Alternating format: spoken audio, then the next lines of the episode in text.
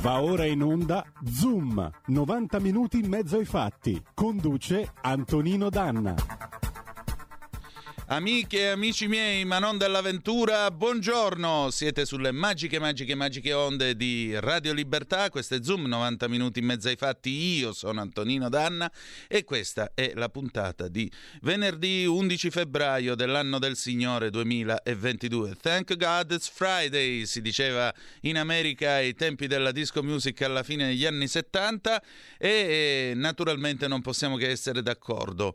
Oggi sarà una puntata un po' particolare perché avremo il faccia a faccia con l'avvocato Consuelo Locati alle 11, ci parlerà della querela che ha sporto ieri contro il giornalista Tommaso Montesano che ha equiparato la vicenda del falso comunicato numero 7 delle Brigate Rosse del lago della Duchessa 18 aprile 1978 ai eh, camion, gli ACTL dell'esercito italiano, autocarro tattico leggero dell'esercito italiano, cariche di bare a Bergamo, quindi ci faremo spiegare per bene le ragioni del suo gesto e adesso cominciamo subito la nostra trasmissione perché vi ricordo che 1. Date il sangue in ospedale, serve sempre, salverete vite umane, chi salva una vita umana salva il mondo intero.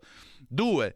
Eh, andate su radiolibertà.net, potete scriverlo con o senza accento, tanto ci finite lo stesso. Eh, troverete la sezione Sostienici e poi abbonati. Potrete sostenerci con i semplici 8 euro mensili oppure addirittura il livello creator tutta tempestata di diamanti da ben eh, 40 euro mensili. Con questo potrete essere coautori e co-conduttori di una puntata del vostro programma preferito. Cominciamo subito perché oggi c'è una ricorrenza, compie 60 anni, uno dei rocker eh, più particolari d'Italia, uno dei più amati, vieni dal babbo. Chi è? Uno di cui facevo adeguata imitazione nel lontano 1994 quando cantava questo pezzo, Spirito dei Litfiba. Auguri Piero Pellù e andiamo!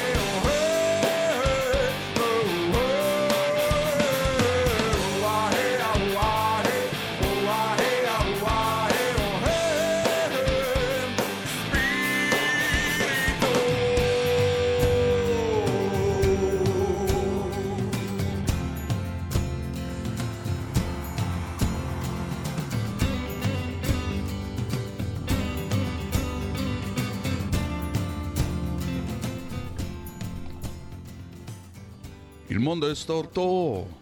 Aspetta in coda. Dei. Cazzarolo, ho perso il ritmo però, Federico. Voglio salutare Federico il Meneghino Volante in regia. Qui per un attimo era di nuovo il 1994, io facevo il, la quinta ginnasio, andava tutto più o meno bene e soprattutto oggi probabilmente avrei avuto qualche mirabolante compito di greco del quale ancora conservo certi incubi notturni a base di auristi e ottativi. Ma comunque siete sempre sulle magiche, magiche, magiche onde di Radio Libertà.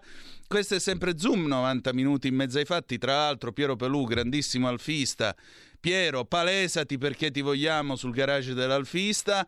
Eh, tra l'altro rievocavamo con il nostro Federico eh, l'immenso Paolo Chessisoglu quando eh, conduceva con eh, Luca Bizzarri MTV Trip, ve lo ricordate verso il 2000, l'estate del 2000, con questa Fiat 130 carro funebre giravano l'Italia e molto spesso mm, Paolo Chessisoglu faceva l'imitazione di Piero Pelù quando cantava Io ci sarò e quindi mentre guidava si lasciava andare a Io ci sarò con tutto il mio entusiasmo! Pro pro proibito! Grandissimo. Ammetto di averlo fatto anch'io alla guida della mia 166 ebbene sì. Paolo Bitta non sei nessuno!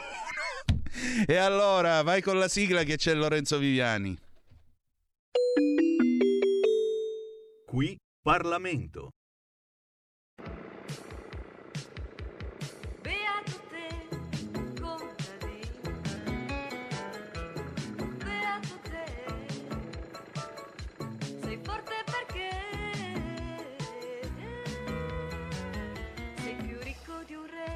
Zoom Green, l'agricoltura in campo. E allora eccolo qua, Lorenzo Viviani che oggi non si può ostendere attraverso Skype per problemi tecnici, ma si ostende attraverso il condotto auricolare del telefono. Buongiorno Lorenzo, ben trovato. Niente. Ciao Antonio, Eccolo. un saluto a tutti i radioascoltatori. Sì, vai, vai, vai, Oh, che mi si sentite sente. male, mi sentite bene. In realtà sono sempre collegato su Skype, ma senza video perché sono in movimento. Intanto mi scuso con tutti i radioascoltatori. Oggi io l'appuntamento su di Zoom Green, diciamo che riesco sempre a eh, salvarlo anche tra i mille impegni, ma oggi proprio non sono riuscito a togliermi da un, da un impegno che considero un onore perché sarò presente all'imbascamento dei nostri palombari della Marina Militare, sempre a Varignano, sempre il nucleo del Consubim, eh, ragazzi che realmente rischiano la vita, che vanno in missione in tutto il mondo e quindi eh, fatemi dire, da cittadino spezzino, da parlamentare, non potevo sicuramente mancare all'imbascamento, che è l'inizio della carriera, la fine del corso, l'inizio della carriera di questi ragazzi. E Onore quindi, ai nostri insomma, ragazzi. eh, assolutamente sì, assolutamente sì.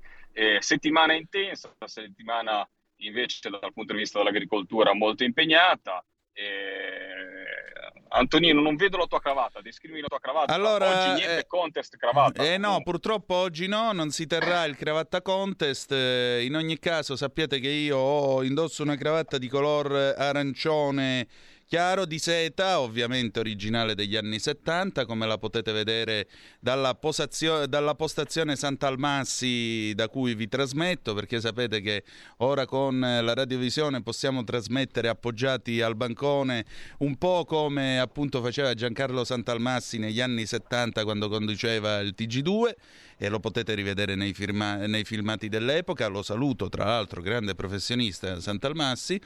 E di conseguenza niente, non possiamo votare, quindi oggi no race. Comunque stai vincendo tu per adesso per 6 a 1. Io trovo tutto questo se vuoi, ingiusto. se vuoi, dato che sono in Ghingeri, naturalmente per l'evento, ti posso mandare una foto se vuoi. Allora manda, una manda foto. una foto che così, allora, cuore per lui, abbraccio per me sulla pagina Facebook.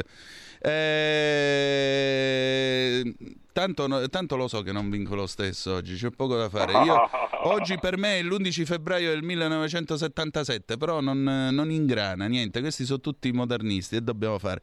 Allora, Lina, la nostra spacciatrice di rassegne stampa, ci ha eh, dotato di un pezzo che è uscito sulla stampa il 9 di febbraio. Lo scontro sull'agricoltura biodinamica, interviene il Quirinale, stoppa alla legge.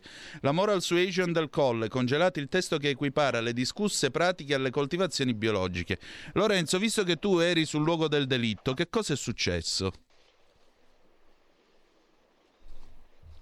Allora, la spiego velocemente anche perché sì. secondo me su questa eh, questione biodinamico, come al solito, eh, si è un po' voluto cavalcare l'onda da una parte e dall'altra, fatemi dire. Io ho visto, mi senti? Perdonami, sì, perfettamente, vai tranquillo. Okay. Eh, ho, ho, sentito professori che si sono mossi inorriditi dalla parola biodinamico in, in legge, ma non si muovono quando invece c'è eh, delle emozioni altrettanto importanti, fatemi dire, eh, sul eh, glifosato o altri fitofarmaci o per difendere Made in Italy. Però detto questo, eh, era giusto fare questo tipo di passaggio in questa legge che era già in terza lettura alla Camera dei Deputati era presente la parola biodinamico, ma specifico, ma specifico. Non è che il biodinamico avrebbe avuto delle tutele maggiori rispetto a tutte le altre produzioni che esistono con nomi più svariati rispetto al biologico. Si diceva solamente che ti chiami biodinamico, se ti vuoi chiamare biodinamico e inventi un nuovo tipo di agricoltura, ti chiami eh, Giorgino, ti chiami Antonino Danna, ma tu prendi i, eh, i, finanziamenti, prendi i fondi, prendi gli incentivi se tu fai agricoltura biologica e rispetti il disciplinare della, dell'agricoltura biologica. Questo era il senso. Naturalmente la levata di scudi è arrivata da vari eh, premi Nobel per la parola in, all'interno della legge, che può anche avere un senso, io non, lo non, lo, non penso che sia sbagliato da questo punto di vista, eh, cercare di fare dei testi eh, dovrebbe essere il nostro impegno primario, eh, più corretti possibili e che non diano spazio sicuramente a de, de, dei problemi anche eh, di forma, ma anche filosofici nel, nel concretizzare un'agricoltura rispetto a un'altra. Ricordiamoci sempre che però biodinamico, che è stato denomi- demonizzato eh, per il corno lettame, di cui abbiamo parlato anche in, in, in, in, questa trasmissione o altri tipi di colture, ragazzi, si parla di agricoltura, eh, io non, perché poi si usano queste parole un po' in stile New Age, sì. che poi vanno a richiamare, ma si parla di agricoltura, diciamo, antica, tradizionale, cioè si dà un po' più occhio, eh, un po' più di attenzione alle cose che i nostri vecchi facevano una volta le lune, eh, le luna, la luna, eh, i ritmi circadiani, le stagioni sono l'orologio biologico delle, delle, piante e anche degli esseri umani da un certo punto di vista. E basta pensare so, al ciclo riproduttivo, al ciclo eh, eh, mestruale, ora voglio dire una parola, insomma, per, capi- per capire, è tutto basato sulle, sul, su no, degli orologi biologici che eh, gli esseri viventi eh, si sono, eh, insomma, per basarsi eh, la, la, la, proprio la, il ritmo eh, biologico eh, della vita. Quindi non c'è niente di strano a pensare di piantare con una luna luna, la gente lo fa ancora, l'agricoltura lo fa ancora, lo fa anche l'agricoltura convenzionale, quindi c'è poco da, da, da, da vederla come una cosa stregonesca. Certo, eh, ci sono magari delle cose che sono un po' più gogliardi che certamente devono essere ben separate dall'altra parte scientifica. Quindi bene la modifica che c'è stata alla Camera, che non è diciamo risolutiva perché comunque la parola biodinamica rimane in alcune altre sue parti, ma in questo caso riusciamo a chiarire bene il concetto. L'agricoltura biodinamica prende i, eh, eh, i soldi, prende, dicendola proprio in maniera gresa, prende i finanziamenti solamente se rispetta il disciplinare del biologico, come per tutti gli altri tipi di agricoltura che potrebbero nascere. Eh, non so, mi viene da pensare che mattina ci fosse un'agricoltura, eh, ora l'idroponica, non so se rispetta il, il il biologico, ma qualsiasi tipo di agricoltura, tipo di agricoltura, se rispetta il disciplinare del biologico, è giusto che prenda il finanziamento del biologico. Se poi ci sono delle pratiche aggiuntive eh, che non vanno naturalmente in contrasto con questo disciplinare, eh, è liberissimi di farlo, insomma, nella, nella garanzia naturalmente della solubilità degli elementi e della salute pubblica. Quindi, insomma, eh, penso che questo eh, sia stato risolto. Mi viene un po' da ridere quando vedo questa levata di scudi a livello eh, insomma così alto perché sinceramente eh, era una cosa che è stata un po' ridicolizzata apposta. Fatemi dire, c'è anche i vari professoroni, fra le varie voci che si sono elevate, c'è anche tanti che hanno anche degli interessi personali, tipo eh, gente che ha fatto ricerca per la Monsanto, per altre eh, aziende di fitofarmaci. Quindi eh, naturalmente la biodinamica è, una, è un'agricoltura che eh, per certi versi anche utilizzando l'interazione delle, fra le piante, usa molto meno fitofarmaci, quindi io sinceramente contro questa grande levata di scudi che non c'è stata, fatemi dire, per tante altre leggi, perché ho visto passare sicuramente altri provvedimenti, soprattutto quando ero in opposizione, che mi facevano inorridire e, e devo dire la verità, eh, abbiamo fatto delle battaglie serate anche come Lega e, e poi vedere tutta questa attenzione sulla parte biodinamico, soprattutto dal Quirinale, eh, no, mi lascia un po' di punti interrogativi senza andare oltre. Quindi, insomma, non, non, ci vedo mai delle battaglie ideologiche purtroppo dietro, ma ci vedo anche molte volte dei richiami di interesse.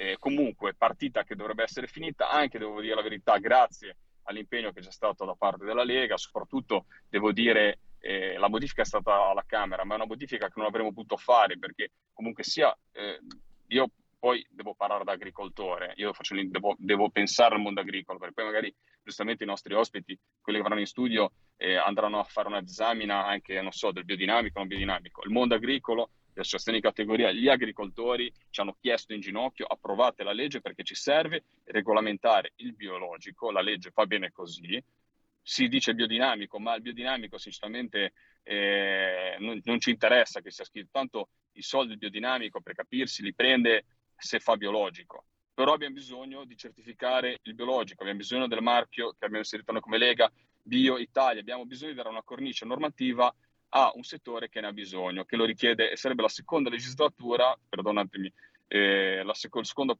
la, seconda legislatura che fallirebbe e non darebbe una legge sul biologico, perché già la legislatura precedente aveva provato a eh, portare questo tipo di regolamento. Quindi sarebbe un fallimento. Noi siamo riusciti a fare questa modifica, ma la cosa importante è che abbiamo avuto l'assicurazione al Senato che la legge in tempi brevissimi, quindi ci aspettiamo fine marzo-aprile, possa essere anche eh, controbollinata, quindi per la quarta lettura, per questa piccola modifica che è stata fatta, anche dal senatore Giampaolo Vallardi, quindi il nostro Presidente del Senato si è preso questa, eh, questa, questa, insomma, questa responsabilità non da poco di garantire l'approvazione veloce della legge, così dare una risposta al mondo agricolo che ci chiedeva in ginocchio di farlo uscire. Siamo riusciti ad evitare, fammi dire Antonino, poi mi taccio, eh, il, lo scontro fra agricoltura e scienza. Speriamo che sia finita qua, speriamo che non ci siano altri tipi di speculazioni, speriamo che si possa dare una risposta a questo settore, come dico, dell'agricoltura biologica, in cui noi siamo i campioni in Italia, in cui non dobbiamo farci insegnare niente a nessuno, soprattutto dall'Europa, perché abbiamo delle percentuali di biologico che sono molto più alte rispetto a quelle degli altri stati. Sì, appunto, anche perché quello che io temo è che diciamo così, è troppo bello per essere vero. Non vorrei che al Senato spuntasse qualche sorpresa eh, New Age, mettiamola così, tipo abbracciare gli alberi e considerarlo terapeutico, robe di questo genere. Ecco, il biodinamico, assolutamente, il biodinamico dal lato più deleterio, diciamo. Assolutamente, sono d'accordissimo con te, ma eh, l'accordo fra i gruppi è proprio quello di procedere dritti, spediti e dare delle risposte a questo settore. Io Antonino adesso vi devo salutare perché fra cinque minuti devo essere alla cerimonia dell'imbascamento vai dei nostri vai tranquillo. Palombari. Grazie a tutti e scusate veramente, cercherò di recuperare e di pagare pegno la prossima puntata, magari con qualche ospite speciale rendendola ancora interessante. Ti voglio esatto. anche ricordare una cosa, hai un amico a cui fare i, ti lascio questo rebus, anzi poi vedrai su Facebook, un amico Antonino a cui devi fare gli auguri oggi, di buoni 75 anni, un comandante che è un tuo grande amico. Ciao, Oddio santo, allora glieli facciamo che... subito, scusa. Comandante Slao Viviani, buongiorno e tanti auguri. Dovunque lei si trovi, sia se è a terra o se è eh, al comando del Savonarola. Sono io che la saluto, le auguro ogni bene perché il compleanno è un momento sempre speciale, anche perché gli anni passano e nel giro degli anni l'unica cosa che ci dobbiamo augurare sempre e comunque, e questo è l'augurio che le faccio, è che il meglio debba ancora venire, esatto, sia un compleanno come sempre all'insegna dell'allegria, dell'ottimismo, della speranza, che sono tre qualità umane che lei possiede. Auguri. Allora Lorenzo... Ciao sei- Antonino, un caro saluto a tutti voi. Ciao, un Grazie abbraccio. ancora. Allora, il nostro... Qui Parlamento. E allora, prendiamo subito la telefonata. Pronto chi è là? Ciao, sono Massimiliano. Buondì. Senti, io volevo un attimo fare un piccolissimo ragionamento. Io Accomodati. vorrei che tutti questi esaltati del biodinamico, del bionico, tu- de- del biotico assolutisti, no? Mi spiegassero una cosa. Allora, e, e una cosa che non dicono mai però. Allora, adesso siamo 8 miliardi di persone nel mondo, giusto? Loro mi dovrebbero spiegare se con la- la- l'agricoltura biodinamica, eccetera, eccetera, il mondo possa sfamare 8 miliardi di persone e mi portino delle prove, mi dicano come facciamo noi, come andremo ad operare in agricoltura, come faremo ad ottenere un quantitativo di, di prodotti per sfamare queste persone, come faremo se come diceva ieri lì una vostra invitata eh, la, la carne eh, eh, deve essere proibita perché addirittura, scusami la volgarità, le scoregge delle, mo- delle- delle mucche eh, emanano un, un sacco di gas metano che va a inquinare. Allora, ma io dico, ci spieghino una volta per tutte, parlano, parlano, parlano, però non ci dicono mai, allora bisognerà fare così, bisognerà fare così, bisognerà fare così. Ti saluto. Grazie, ma eh, la risposta sarà mangiare grilli, mangiare in modo alternativo, coltivare la carne sintetica e così via. Ora, io vengo da un posto nel quale di questo periodo, con tutto il rispetto per chi è vegetariano o vegano, ci mancherebbe pure, eh, perché le campagne non ci mancano in Calabria, quindi facciamo anche noi agricoltura, ma io vengo da un posto nel quale in questo periodo nei corridoi delle case dei nonni ci sono eh, stesi i tondini del 12 e ci sono appesi i salami a maturare. Io vi lascio soltanto immaginare il profumo che fanno quei corridoi. Se non l'avete mai sentito, vi siete persi qualcosa nella vita. E la gioia di poter prendere questi salami che pendono quasi come dei frutti dal, dal soffitto, affettarli con una bella fettazza di pane, una corolla di pane. Ah, magari bella calda calda presa al forno, oppure il famoso pane indiano che è fatto col pane eh, di, di ma- che è fatto con la farina di mais ed è impastato con eh, il peperoncino a tocchi, a scaglie. E che mangi, e che mangi. Oggi è venerdì, tra l'altro, il panificio dei Bellini all'uscita dell'autostrada. Se siete in viaggio, all'uscita dell'autostrada Sant'Onofrio Vibo Valencia, subito a sinistra, dopo la Q8 c'è il panificio sulla sinistra. Entrate e chiedete il pane indiano. Credo che vi costa 2,50 euro, una cosa del genere. Provatelo con un bicchiere di rosso. Andate tranquilli. Andiamo in pausa. We'll be right back con Lucio Battisti, il nostro caro Angelo 1973.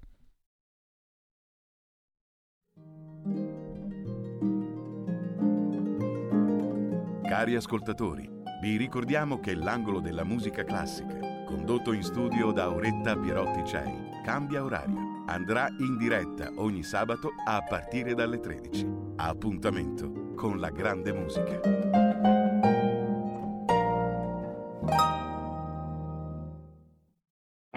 Polenta di rock. Ogni domenica Dalle 21 la musica rock. con il mic e il Pivi. Rock and roll col CH.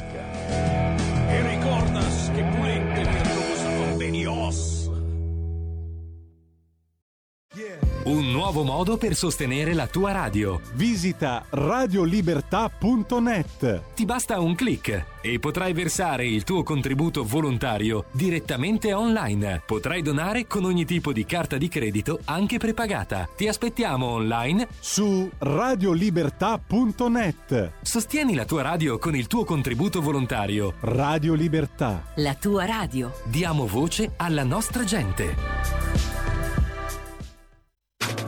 Stai ascoltando Radio Libertà. la tua voce libera, senza filtri né censura. La tua radio.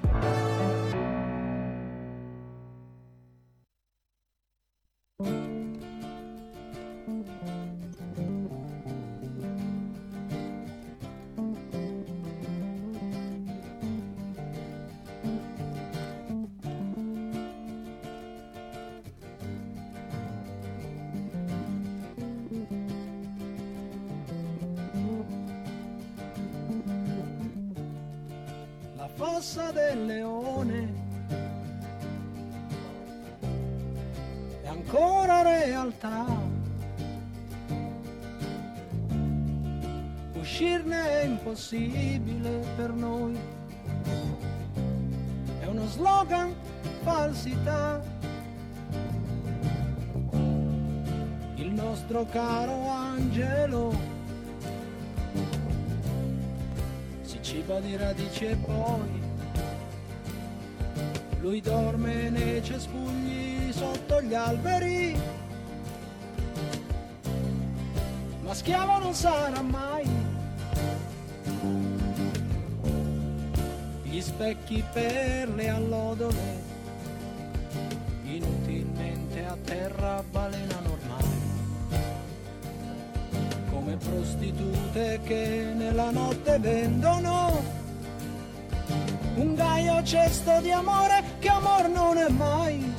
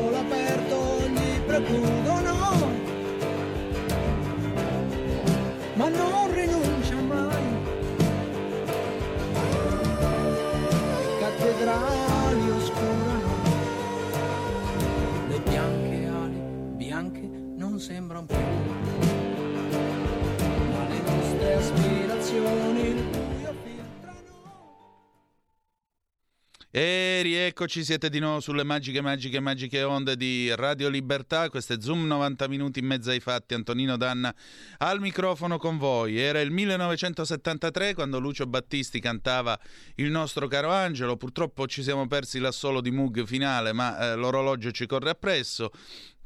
In ogni caso, di che cosa stiamo a discutere rispetto a certe composizioni che abbiamo udito a Sanremo? Perché il nostro caro Angelo? Perché nel 1978, nell'ottobre del 78, quando i, genera- i, i carabinieri del generale Dalla Chiesa fecero irruzione nel covo BR di via Montenevosa a Milano, ci trovarono tutta la discografia di Lucio Battisti. Le BR ascoltavano Battisti e Mogol. E il 18 aprile del 1978, e qui cominciamo a entrare in tema, le BR dovettero smentire un falso comunicato. Il comunicato falso numero 7 pare realizzato da Tony Chicchiarelli, pare eh, diciamo falsario in forza anche o collaboratore anche della banda della Magliana.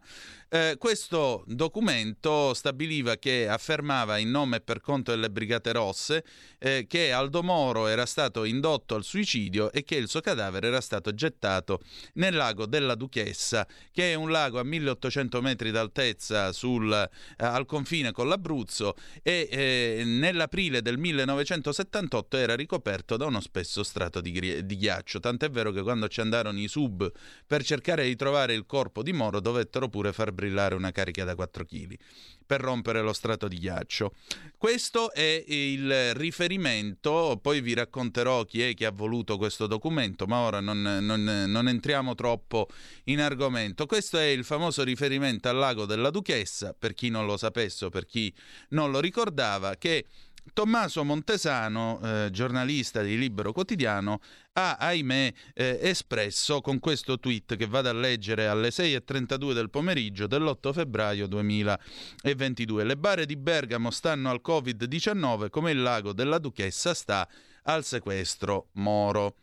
Eh, Ora io ho qua in mano una denuncia querela, no, non è per me, ma è per lui, eh, che appunto ha sporto l'avvocato Consuelo Locati, che voi potete già vedere su radiolibertà.net, la nostra pagina Facebook e il nostro eh, canale YouTube. E l'avvocato Locati attraverso appunto eh, l'avvocato Luca Berni che la rappresenta presso la Procura di Bergamo, osserva che è piuttosto evidente il gravissimo vilipendio alla memoria e alla dignità di migliaia di vittime e dei loro familiari, tra cui la sottoscritta, che in ultima analisi si sostanzi in un altrettanto grave atto di diffamazione, anche perché eh, per Consuelo Locati, oltre che per tanti cittadini bergamaschi, Quegli ACTL, autocarro tattico leggero dell'esercito italiano, carichi di bare, beh, per Consuelo Locati quei autocarri non sono affatto una fake news, per il semplice e banale motivo che purtroppo uno dei passeggeri di questo ACTL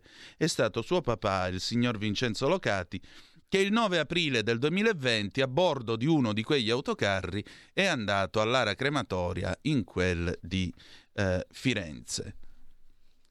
Per questo motivo eh, io voglio ringraziare Consuelo Locati che eh, con molta dignità e molta cortesia ha accettato il nostro invito. Io la ringrazio, le do il benvenuto. Consuelo, allora, perché insomma mi sembra abbastanza chiaro il motivo di questa querela.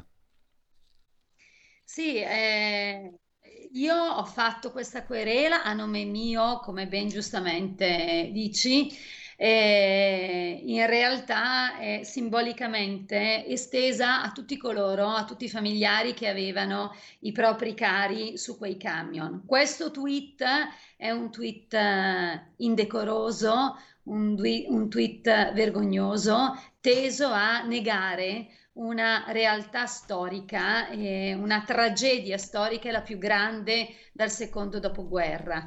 Eh, ehm, toglie un altro pezzo di dignità, eh, io l'ho scritto e lo ribadisco, a quei corpi accatastati a cui era già stata negata la dignità della sepoltura, eh, quei corpi che in, invece in maniera molto dignitosa sono stati trasportati dai militari che guidavano quei camion eh, dell'esercito. È un contrappasso è un ossimoro comportamentale e ideologico, secondo me, molto, molto importante ed è gravissimo questo tweet. Non, non servono e non sono sufficienti queste scuse così formali, peraltro che non possono essere accettate da una persona che di professione fa il giornalista e che dovrebbe, a questo punto dovrebbe, eh, capire eh, il senso di ogni parola eh, il peso che ogni parola scritta ha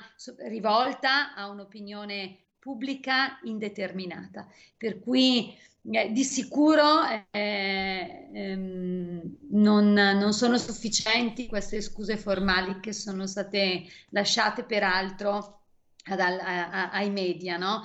Eh, credo che però questo sia il risultato di questo silenzio eh, assordante della magistratura rispetto a quello che stanno facendo i familiari da due anni. Da due anni i familiari stanno cercando la verità, stanno rendendo pubblici tutti i documenti no, che eh, eh, si riferiscono a questa gestione pandemica e alla strage che c'è stata soprattutto nella prima fase, proprio in quei mesi in cui quei carri, quei camion dell'esercito portavano i corpi, perché non è nemmeno detto che su quei camion ci fossero delle bare. Eh, purtroppo sappiamo che non c'erano solo bare, ma c'erano corpi rinchiusi dentro sacchi, perché di bare non ce n'erano più. Per cui questo è ehm, indicativa, questa denuncia è anche un segno, un segno che bisogna smetterla, di continuare a mancare di, di rispetto eh, a questi familiari, me compresa, e a continuare a togliere dignità a, a, sia alle vittime che ai familiari. Bisognerebbe imparare il silenzio e a stare zitto e a portare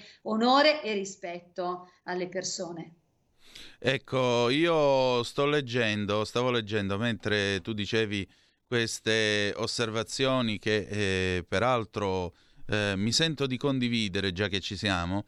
Eh, leggevo un intervento sul sito di Nicola Porro a firma di Beatrice Nenca che dice il tweet del giornalista di Libero è stato volutamente distorto e strumentalizzato dalla narrazione del virus e praticamente lei spiega che eh, in, eh, il, le, le, immagini appunto quelle immagini come la, quelle immagini appunto dei camion come la ricerca spasmodica e vana del cadavere di Moro nelle acque nere del lago della Duchessa hanno provocato un effetto altrettanto devastante nella psiche della popolazione la morte sia quando avviene per il covid che per strage cataclisma quando è collettiva dovrebbe essere trattata dai media con ancora maggiore rigore e pudore altrimenti c'è il rischio quello sì molto pericoloso di usare l'iconicità di quelle immagini per annichilire un paese o giustificare misure di compressione dei più elementari diritti umani, poi rivelatesi sproporzionate alla reale efficacia dei provvedimenti presi. Ora, io non so quanti anni abbia eh, la collega Nencia, se è una collega, però vorrei ricordare che Steve Piegenic, che era l'inviato del Dipartimento di Stato da parte dell'amministrazione Carter e che si è professato come autore del falso comunicato del lago della Duchessa, spiegò di averlo realizzato eh, con super, con, eh, informando eh, Francesco Cossiga, che negò tra l'altro di essere stato informato, per stanare le Brigate Rosse. Cioè l'obiettivo era preparare il paese alla morte di Moro, ma soprattutto far sapere eh, alle Brigate Rosse che allo Stato Moro, morto non, eh, Moro, vi, Moro vivo o morto non interessava più quindi ne facessero quello che volevano. Ma la manovra che aveva voluto Piezenic e che nasceva dal fatto che le lettere di Moro si erano fatte sempre più accorate.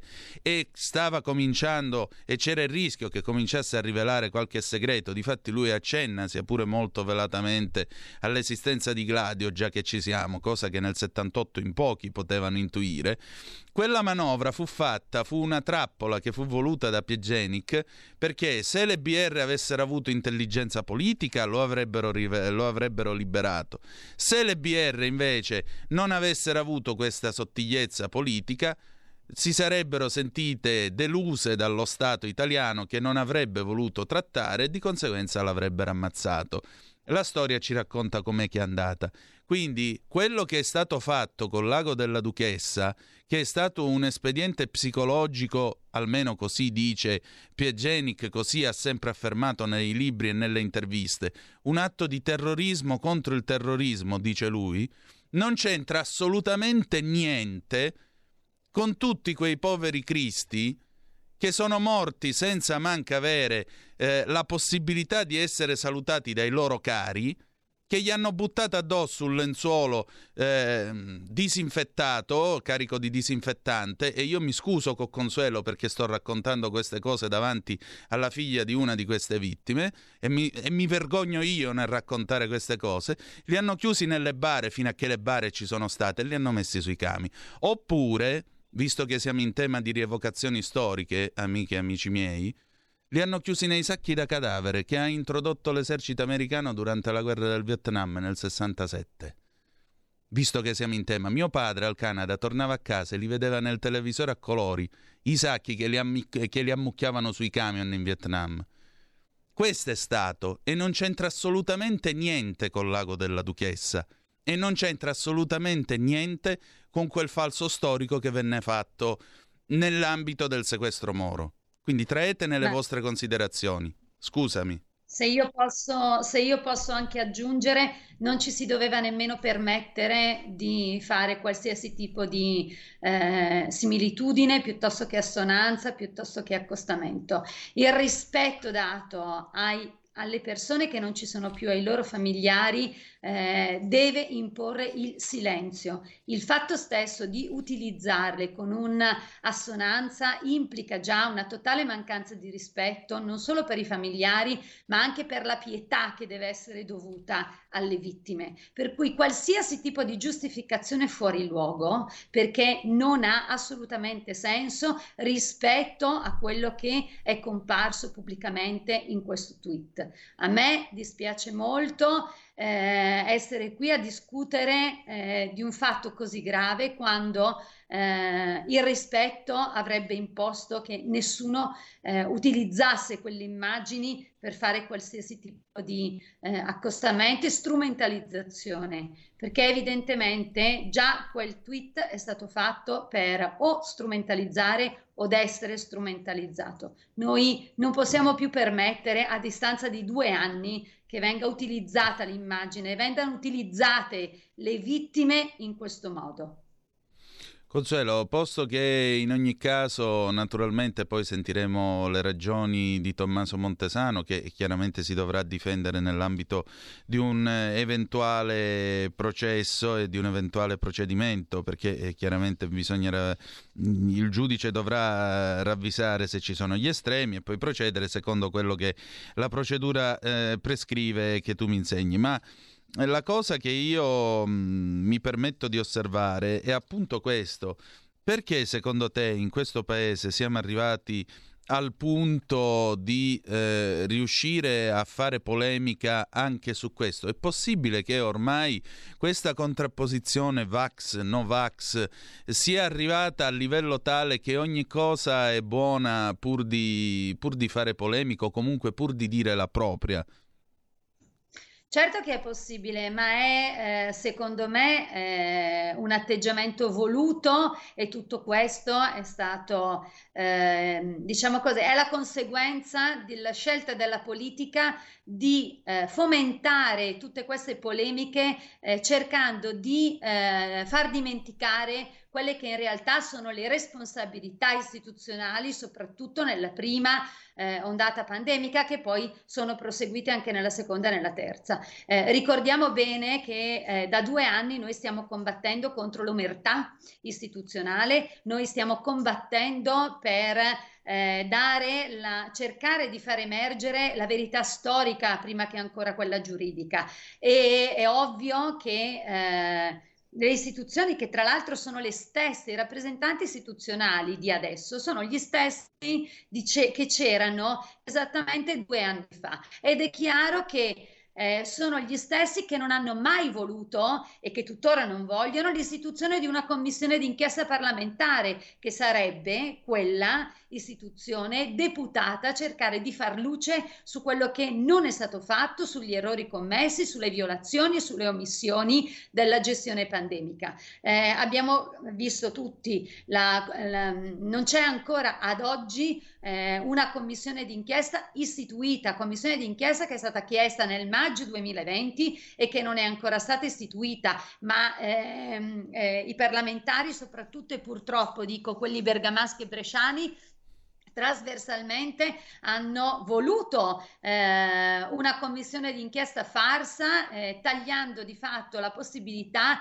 di indagine su quello che eh, era la gestione pandemica successiva al 30 gennaio 2020, quindi successiva alla dichiarazione dello stato di emergenza e soprattutto che indagasse in Italia, perché abbiamo visto che questi due emendamenti proposti di fatto impongono un'indagine al di fuori dell'Italia, quindi paesi da cui ha avuto origine il virus e quindi in Cina, e soprattutto fino al 30 gennaio 2020. È ovvio che in una situazione di questo tipo questo silenzio, questa volontà eh, di non indagare e di non capire quello che non è stato fatto, è stato fatto in maniera errata, eh, dia poi spazio alle polemiche che poi strumentalmente vengono utilizzate per eh, far dimenticare le respons- cercare di far dimenticare le responsabilità istituzionali. È ovvio, siamo in un paese di questo tipo.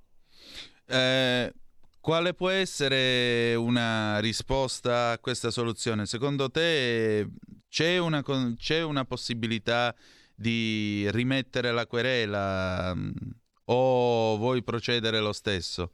Per poter rimettere la querela che cosa dovrebbe fare Montesano? Beh, probabilmente eh, chiedere scusa ufficialmente e offrire qualcosa ai familiari delle vittime, non alla sottoscritta, perché io non voglio niente, ma è giusto che eh, lui si renda conto che deve fare un gesto eclatante per eh, riparare questa eh, lesione della dignità e dell'animo ai, ai familiari e prima ancora alle vittime. Io adesso non so nulla perché eh, di fatto noi non siamo mai stati, non siamo ancora stati contattati e onestamente in questo momento non mi interessa. Eh, di fatto non, non, le, le scuse date dal cuore e non con argomentazioni costruite come siamo ben abituati ad assistere, forse potrebbero costituire una, una sorta di equo ristoro, ma eh, probabilmente non basterebbero neanche. Bisogna vedere come arriveranno, se arriveranno mai. Abbiamo visto che anche da parte dalle parti istituzionali non è mai arrivato alcun cenno di scusa, non è mai arrivato alcun cenno di ammissione di responsabilità, al contrario, da più di un anno i familiari chiedono un incontro a Draghi e a Mattarella e nessuno di loro eh, ha, si è degnato nemmeno di rispondere eh, alle, loro, alle loro richieste con un diniego formale, ufficiale e anche motivato. Ecco, ci facciamo ovviamente anche noi eh, sostenitori di questa richiesta perché il Presidente del Consiglio e il Presidente della Repubblica ricevano eh, i parenti delle vittime di Bergamo che stanno lottando con coraggio ogni giorno per avere verità e giustizia sulla morte dei loro cari, anche perché, vedete, io vorrei ricordare a chi ci sta ascoltando che non solo quei camion appunto non erano vuoti come qualcuno nel mondo Novax ha avuto il coraggio di sostenere o qualche complottista ha avuto il coraggio di sostenere. Eh, vi vorrei ricordare che non solo quei camion non erano vuoti, ma addirittura alle famiglie eh, è arrivata poi una fattura da 700 euro per i costi della cremazione. O sto sbagliando?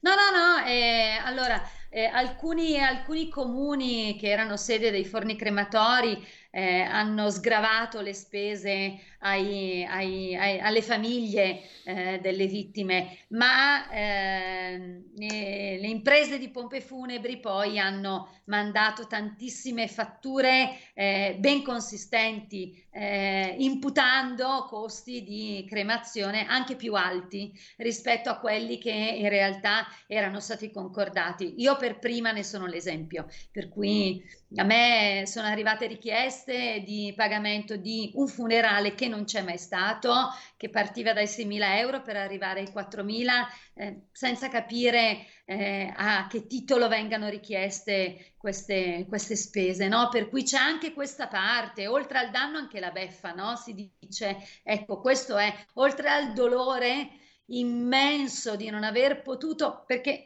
eh, salutare i propri cari, ma di non avere nemmeno saputo che fine facessero i propri cari defunti, perché c'è anche questo da dire. Io, per esempio, ho scoperto che mio padre era a Firenze grazie alle immagini trasmesse di quei camion e poi ho chiamato tutti i forni crematori, ho scoperto che era a Firenze, che era arrivato il 9 di aprile, ma io poi ho eh, dato tutti i numeri dei forni crematori a tutte le amiche, a tutti gli amici che avevano i propri cari defunti e non sapevano nemmeno eh, dove sarebbero stati portati. Per cui è gravissimo quello che continua mh, a essere rilevato con questi tweet o con insomma, eh, questo tweet è un tweet eclatante, però noi sappiamo bene che, tanti, che, che questa idea serpeggia tra tante persone anche se poi non lo rendono pubblico e questa è una cosa gravissima.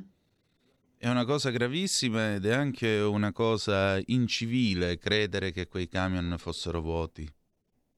Poco dignitosa. Io qualche volta penso che solo chi ha passato determinate situazioni possa capire, però poi penso che chi è minimamente eh, dotato di raziocinio e coscienza possa proprio eh, non pensare che tutto quello che è stato trasmesso sia falso. Però ormai purtroppo noi non ci stupiamo più di nulla, no? siamo abituati a credere anche all'inverosimile e purtroppo dobbiamo fare i conti anche con gente che eh, non ha capacità di elaborazione eh, razionale. Vero è che a tutto questo ha contribuito e continua a contribuire eh, l'assoluta vacuità delle informazioni che vengono date, la strumentalizzazione delle informazioni che vengono date ai cittadini. Però bisognerebbe avere un minimo di coscienza e un minimo di intelligenza. Consuelo, noi ci avviamo alla conclusione e ti ringrazio del tuo tempo e della tua testimonianza. Uh, come sta procedendo la vostra battaglia legale intanto per avere verità e giustizia per i morti di Bergamo? Ma la nostra battaglia legale sta procedendo bene, diciamo che adesso depositeremo un altro atto di intervento per quanto riguarda il procedimento civile davanti al Tribunale di Roma, la prossima udienza è il 31 marzo. Eh, per quanto riguarda invece il procedimento penale, siamo in attesa che la Procura di Bergamo dichiari la chiusura delle indagini preliminari e poi comunichi l'esito di tutte queste, di, di queste indagini epocali, proprio anche a fronte del deposito della perizia del professor Crisanti, eh, che di fatto ha fatto rilevare che se avessimo avuto quello che in realtà lo Stato italiano avrebbe dovuto avere, eh, se si fosse intervenuto per, eh, intervenuti per istituire tempestivamente una zona rossa, probabilmente dalle 2 alle 4 mila persone sarebbero ancora in vita. Questo è un dato di fatto. Grazie Consuelo, ci risentiremo presto. Grazie ancora. Mia dolcissima Noretta. Dopo un momento di esilissimo ottimismo, dovuto forse a un mio equivoco circa quel che mi si veniva dicendo, siamo ormai, credo, al momento conclusivo. Non mi pare il caso di discutere della cosa in sé e dell'incredibilità di una sanzione che cade sulla mia mitezza e la mia moderazione. Certo ho sbagliato a fin di bene nel definire l'indirizzo della mia vita, ma ormai non si può cambiare. Resta solo di riconoscere che tu avevi ragione si può solo dire che forse saremmo stati in altro modo puniti, noi e i nostri piccoli. Vorrei restasse ben chiara la piena responsabilità dell'ADC col suo assurdo e incredibile comportamento.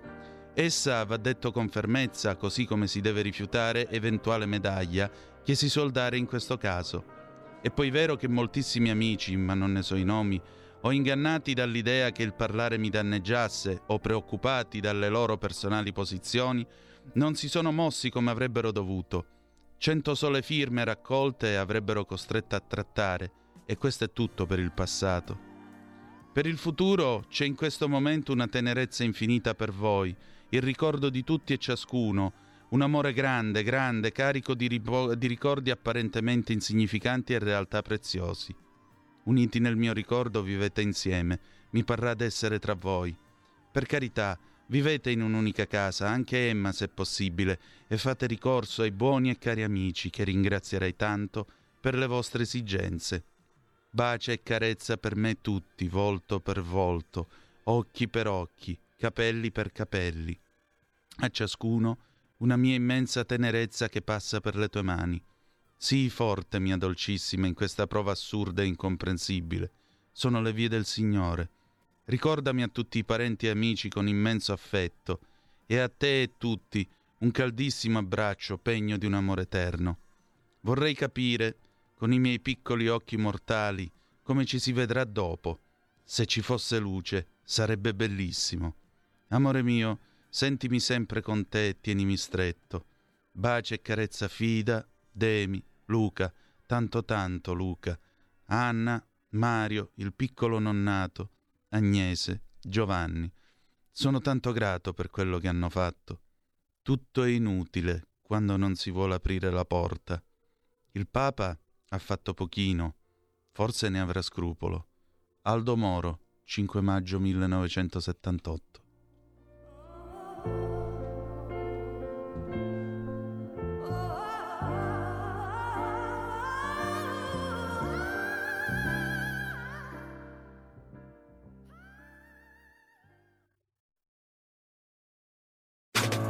Stai ascoltando Radio Libertà. La tua voce libera, senza filtri né censura. La tua radio. Da oggi la tua radio è ascoltabile anche con la televisione in digitale. Sul telecomando della televisione digitale o del tuo ricevitore digitale puoi scegliere se vedere la TV o ascoltare la radio. Risintonizza i canali radio e troverai anche Radio Libertà, canale 252. La tua radio.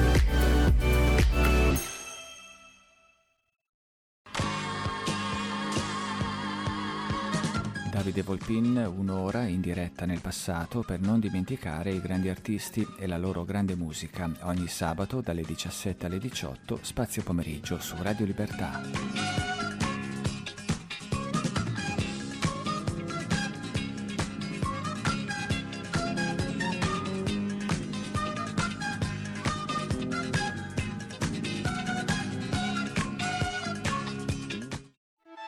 Stai ascoltando Radio Libertà, la tua voce libera, senza filtri né censure, la tua radio.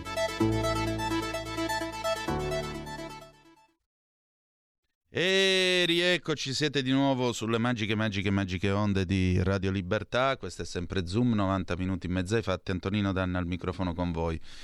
Eh, come vedete dietro il falso comunicato del lago della Duchessa, comunicato numero 7 BR finto del 18 aprile 1978, che poi l'indomani venne smentito dalla famosa foto di Aldo Moro, la famosa Polaroid di Aldo Moro con la Repubblica tra le mani, che dava la prova che fosse ancora vivo, eh, ci sono sei uomini morti e c'è la sofferenza di questa lettera che vi ho letto, che è l'ultima lettera di Aldo Moro a sua moglie. Eh, vorrei ricordare anche i cinque morti di Via Fani, che sono Oreste Leonardi e Domenico Ricci, carabinieri. Il eh, maresciallo Leonardi sedeva al sedile anteriore destro e la Fiat 130 3002 su cui viaggiava Aldo Moro. Ricci eh, guidava e poi sull'Alfetta 1008 bianca della scorta, una scudo largo, eh, Francesco Zizzi, Giulio Rivera, Raffaele Iozzino, poliziotti. Ecco che cosa c'è dietro eh, quel riferimento al lago della Duchessa e con loro tutte le famiglie che da 44 anni eh, comunque non hanno più eh, avuto l'affetto e la gioia dei loro cari. Per questo io vorrei rispondere anche a chi ha mandato questa zappa al 346, eh, al 346 642 7756 quale sarebbe il reato commesso, signora? Lei ha parlato di rispetto, eh, ci manca chi non lo ha il rispetto. Lei non ritiene che le modalità della colonna militare non fosse a beneficio di telecamere? C'era la necessità di quella spettacolarità, il problema è e resta quello degli errori fatti da chi che passa sotto traccia e di grida ad un coglione che fa una sua analisi anche errata. E vedi, guarda, mio... Eh, mio anonimo o anonima interlocutore interlocutrice il reato co- commesso in merito a questo tweet, almeno che eh, è presente nella denuncia querela e che poi il magistrato dovrà accertare, quindi stiamo parlando eh, tra l'altro di un presunto innocente, è di diffamazione aggravata a mezzo stampa, come si legge nella denuncia querela che ho qui eh, sul tavolo. Poi il magistrato dovrà fare le sue valutazioni. Punto 1. Punto 2. Eh, qui in beneficio delle telecamere che cosa? Ci sono 20 camion che sono in coda, carichi di bare, c'è la gente che guarda, tutti i bergamaschi che guardano, eh, ci sono i giornalisti che fanno il loro mestiere. Allora le corazzate che bruciavano a Pearl Harbor erano a beneficio delle cineprese? E la Fiat 130 di Aldo Moro con dietro l'alfetta e la gente ancora morta col sangue addosso eh, sui sedili, che cos'era? A beneficio delle telecamere di Paolo Fraiese quella mattina del 16 marzo 1978? Eppure Paolo Fraiese quel giorno ha dato una lezione di giornalismo televisivo che resterà negli annali della storia. Ha fatto il suo dovere. Come si fa a dire certe cose? Paolo Formentini, diplomaticamente. Qui Parlamento.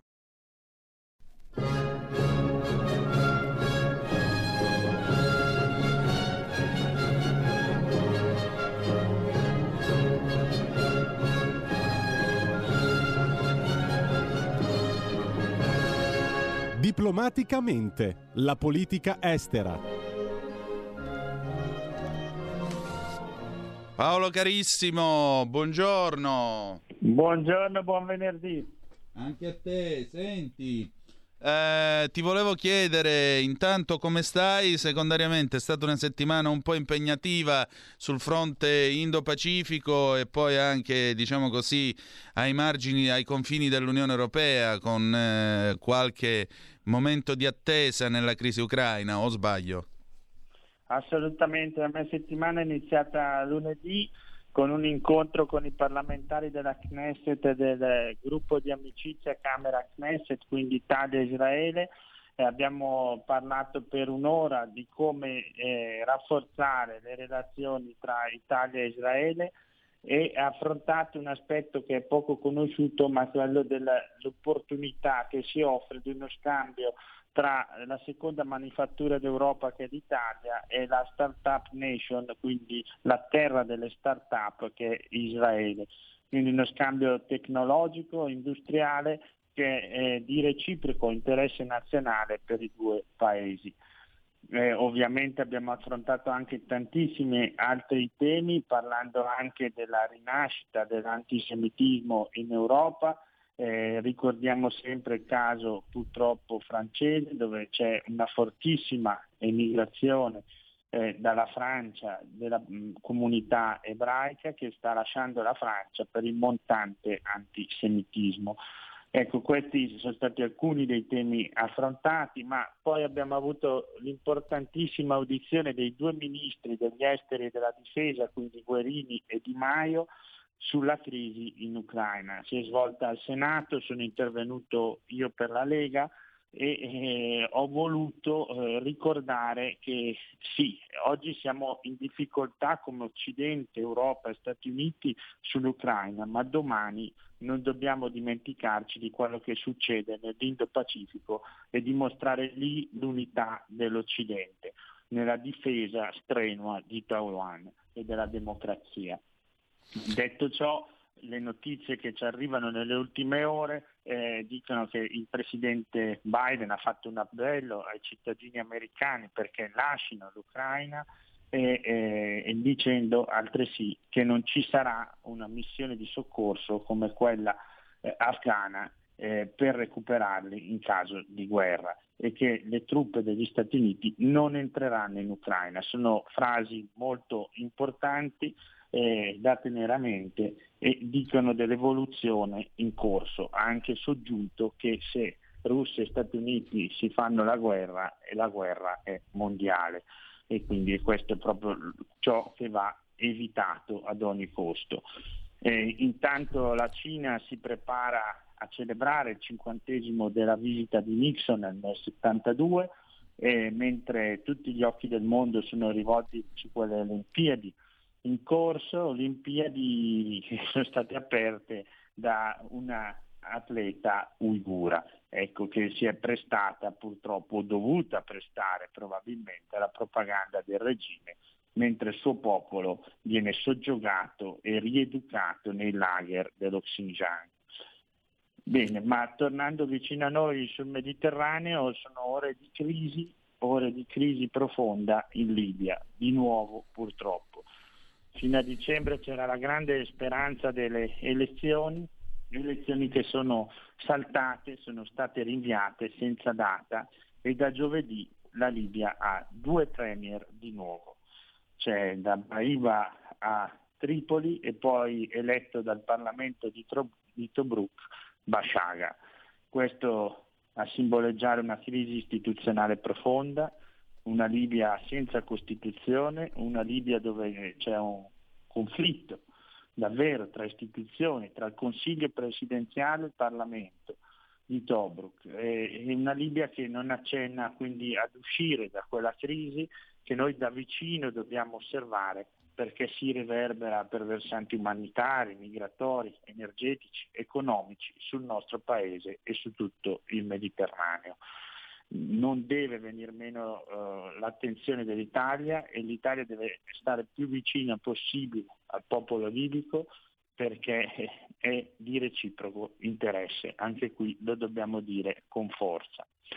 Eh, in particolare il Premier Dabaiba ha denunciato eh, questa mattina a mezzo stampa una proposta che gli è arrivata da Ghilas Saleh Issa, il presidente della Camera di Tobruk, che l'avrebbe invitata a rimanere in carica ancora per sei mesi o massimo un anno con la promessa che non ci sarebbero state elezioni e che da Baiba in caso di elezioni presidenziali non eh, sia un candidato. Ovviamente questa eh, proposta è stata rifiutata da Dabaiba e adesso l'evoluzione davvero è, è ignota e, e, speriamo bene, non ci resta che dire così.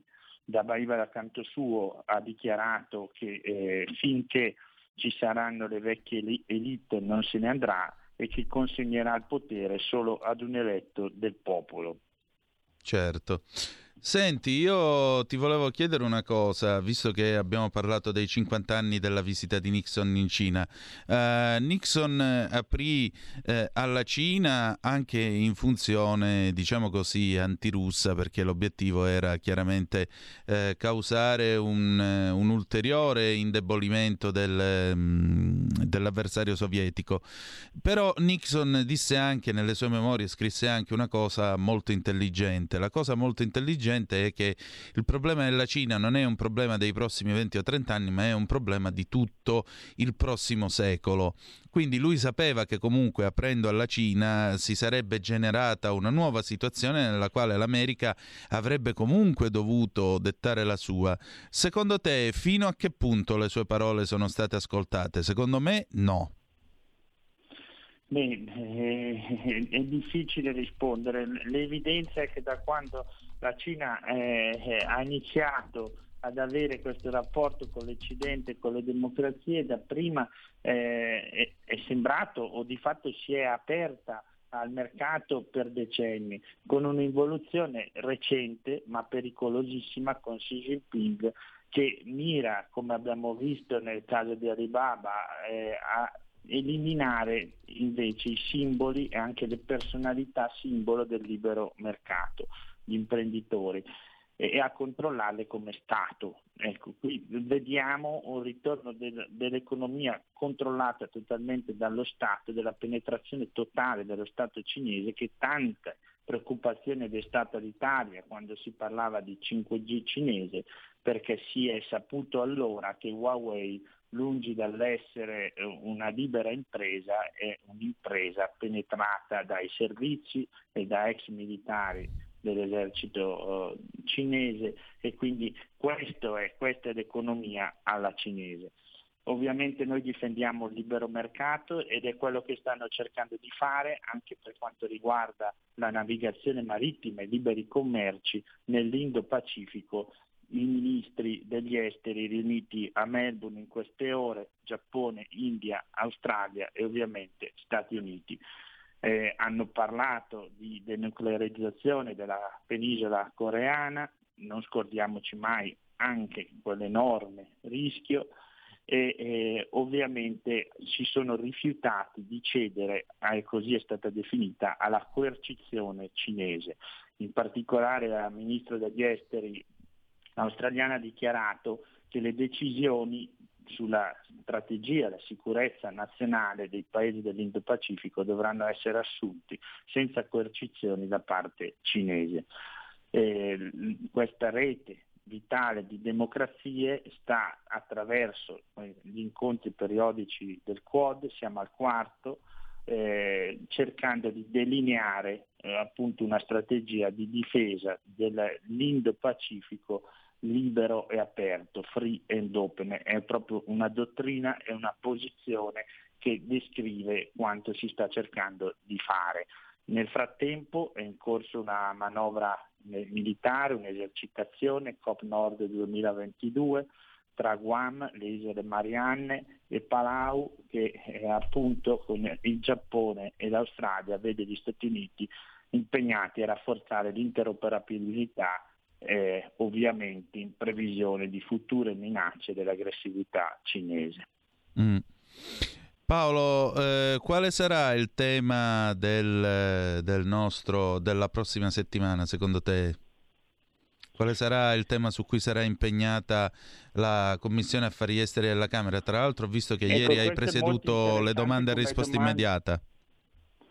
Mm. È molto interessante perché eh, c'è stato un appello dei ministri della difesa e degli esteri a cercare anche le vie della diplomazia parlamentare, ovvero di quella diplomazia tra parlamenti e tra eh, gruppi di parlamentari nella crisi ucraina e quindi ci sarà eh, in fase di organizzazione un incontro con la Duma russa della nostra Commissione Esteri e eh, altrettanto con l'Ucraina.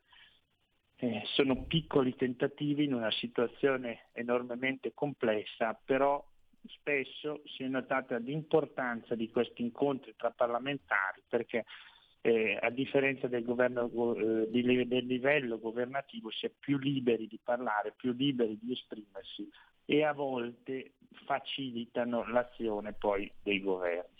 Beh, sai, la politica come la diplomazia sono l'arte della possibilità e della mediazione, quindi confidiamo che questo possa dare un contributo alla pace. Ovviamente speriamo, speriamo che l'invito ai cittadini americani rivolto eh, dal presidente Biden eh, a lasciare appunto l'Ucraina non sia eh, la prima visaglia di una guerra imminente, una guerra nel cuore dell'Europa che significherebbe morte e distruzione, che danneggerebbe tutte le economie europee e soprattutto creerebbe un problema enorme con lo schiacciamento definitivo della Russia eh, al fianco della Cina. La frase di stamattina da sottolineare eh, del Presidente Biden è stata ai propri concittadini che attualmente sono in Ucraina, attenzione perché le cose potrebbero andare crazy, ecco, ho utilizzato questo termine, ecco, in modo folle e imprevedibile, potrebbero evolvere purtroppo. Esatto, esattamente. Speriamo in bene perché questa altra non è che una nuova crisi di Cuba 60 anni dopo. Sembra veramente di stare lì lì a vedere i missili che gradualmente diventano operativi sull'isola caraibica e qua, e qua si vedono tutti i cannoni, i carri armati e gli uomini da una parte e dall'altra che gradualmente si fronteggiano. Speriamo bene, speriamo bene davvero. Grazie Paolo. Grazie a voi. Grazie a, a te, buona giornata. Qui Parlamento. Non è facile riprendere la parola dopo quello che abbiamo ascoltato perché naturalmente questo implica una situazione internazionale non facile, però ripeto, nel 1962 ci fu una mediazione politica, eh, una mediazione che tra l'altro vorrei ricordare fu portata avanti anche attraverso eh, la Santa Sede, perché uno dei grandi mediatori della crisi di Cuba del 62 fu un ex diplomatico di carriera, oggi santo, venuto dalla Bergamasca, che si chiamava Angelo Giuseppe Roncalli e faceva il Papa come Giovanni XXIII. E servendosi di Fanfani, che all'epoca presiedeva l'Assemblea dell'ONU, e sapete chi fu l'emissario di Fanfani che si occupò di, eh, diciamo, di portare eh, comunicazioni tra il Vaticano e il governo italiano e, met- e, fare da trade union tra Russia e America? Ettore Bernabei, il presidente della RAI. Quindi anche con la cooperazione di Bernabei, oltre che naturalmente l'impegno dei fratelli Kennedy e compagnia bella, eh, il mondo in quei 13 giorni, c'è un bel film anche del 2000, 13 Days, eh, 13 Days con eh, Kevin Costner che vi suggerisco di vedere. Beh, grazie a quella mediazione, quei 13 giorni molto difficili fecero ballare eh, il mondo sull'orlo di una guerra termonucleare, ma per fortuna questo non accadde. Speriamo, per riprendere una battuta da quel film, speriamo che gli uomini di buona volontà riusciranno a fermare i potenti meccanismi che si sono messi in moto. Kennedy in questo film rievoca, perché il film si basa tra l'altro sul libro che si chiama 13 Days, che poi scrisse Bob Kennedy, suo fratello, rievoca mh, un libro che aveva letto, Le armi d'agosto. Le armi d'agosto è un libro dedicato agli eventi che portarono a catena all'enorme carnaio di fango nelle Fiandre e eh, naturalmente ai morti sulle nostre montagne, quindi alla grande guerra, alla guerra per, per porre fine a tutte le guerre. E quel libro dà il là a Kennedy per dire che cosa potevano evitare, che cosa non hanno fatto per impedire un massacro del genere. E quindi lui comincia a spostare la sua attenzione da tutta quella serie di regole di ingaggio, decisioni di ritorsione e così via, tutti quegli automatismi, quei meccanismi che il complesso militare industriale gli sottopone nel corso della crisi di Cuba perché naturalmente a un certo punto abbattono un U2, quindi eh, l'America dovrebbe reagire, però Kennedy dice di no, Kennedy che si attacca al telefono e chiama direttamente i comandanti delle navi da guerra che compiono il blocco attorno all'isola e così via. Ma stiamo parlando appunto di Kennedy, stiamo parlando di Khrushchev, di, eh, di, di Fanfani, di eh, Ettore Bernabei, di Giovanni XXIII Diciamo che gli attori attuali, insomma, sono di tutt'altra statura, ma come vedete, diceva Woody Allen, nella vita bisogna scegliersi dei modelli. Io credo che avendo dei modelli simili e una tale ispirazione si potrebbe tentare quel pensiero laterale che nel 1962 impedì a John Kennedy di premere il bottone rosso, anche se ormai i piani per l'invasione di Cuba e quindi l'attacco e quindi l'inizio di una nuova guerra erano pronti ed erano già sulla sua scrivania. Sabato 27 ottobre 1962, mentre cadeva l'aereo di Enrico Mattei a Bascapè, il mondo era veramente a un passo dal, dall'olocausto nucleare perché lunedì eh, 29 l'America, se non avesse avuto risposta alla proposta di accordo privato per il ritiro dei missili da Cuba in cambio di quelli i Jupiter dal territorio eh, pugliese, le rampe erano vicino a Brindisi, e dalla Turchia, eh, se questo accordo privato e per il momento segreto non avesse avuto risposta positiva da parte di Khrushchev, beh, a quel punto le cose sarebbero andate in maniera diversa. La storia è sempre maestra di vita, sempre, per cui a maggior ragione è bene riflettere su ciò che è stato, perché è ciò che è stato che decide quello che noi siamo e che poi saremo. Quindi un ripassino di storia questo weekend potrebbe essere utile per tutti quanti, soprattutto per qualcuno che abita al Cremlino e qualcun altro che abita alla Casa Bianca e magari qualcuno in Vaticano che potrebbe prestarsi come mediatore volendo. Bene, si sono fatte le 11.53, dopo di noi, eh, ahimè, non la vedo, quindi oggi... Ma eh, Federico è indifferita, cioè è via Skype o... Dovrebbe arrivare, penso. E eh, intanto però l'incantevole, anzi l'affascinante Malika Zambelli non si è ancora palesata, ma tra un po' si paleserà qui sui vostri schermi. Domani alle 9.30 il garage dell'Alfista in diretta dall'Afra di Settimo Milanese. Andremo nel tempio del ricambio storico Alfa Romeo dal 1930 ad oggi con Alessandra Giorgetti. Ci sarà anche il nostro Cristian Basini che farà questa sua intemerata, questa apparizione al garage dell'Alfista. Noi ci ritroviamo lunedì, che è San Valentino, con una, con una puntata davvero speciale che ci è venuta vera, veramente dal cuore. Io voglio ringraziare pubblicamente Nico Gandolfi per avercela eh, suggerita. Che dire di più? Grazie per essere stati con noi e ricordate che the best is yet to come, il meglio deve ancora venire. La canzone d'amore con cui noi ci salutiamo è una canzone di Claudio Baglioni del 1973, Amore bello. Grazie per essere stati con noi e ricordate che the best is yet to come, il meglio deve ancora venire e verrà, non abbiate paura, malgrado tutto. Vi ha parlato Antonino Danna. Buongiorno. Avete ascoltato Zoom, 90 minuti in mezzo ai fatti.